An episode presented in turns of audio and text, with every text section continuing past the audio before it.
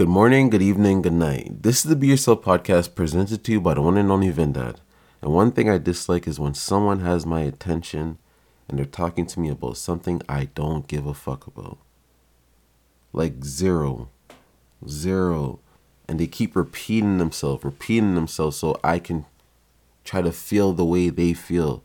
But they don't understand my thought process is just simply different from them. I could have an understanding, but it never means I'm going to feel the same way that you feel about that topic.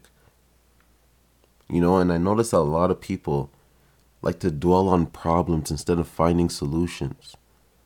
Like, who wants to sit down with someone that's just going to keep complaining, complaining, complaining, or just thinks negative all the time? It's fucking tiring and draining. You can look at someone complaining and be like, listen, I understand you, and here's a solution.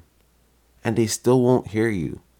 They still want to just complain about their problems like you want to hear that all day.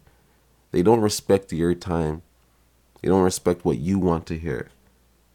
You know, so I've been in situations where people be talking about Donald Trump and all these things going on in the world, and I just look at my phone and I won't be looking at anything on my phone. I'll be looking at my home screen, pretending that I'm texting or something, just so I don't have to engage in these conversations because engaging in these conversations do not find a solution. We're just speaking about a whole bunch of problems and what are we gonna do about it? Nothing.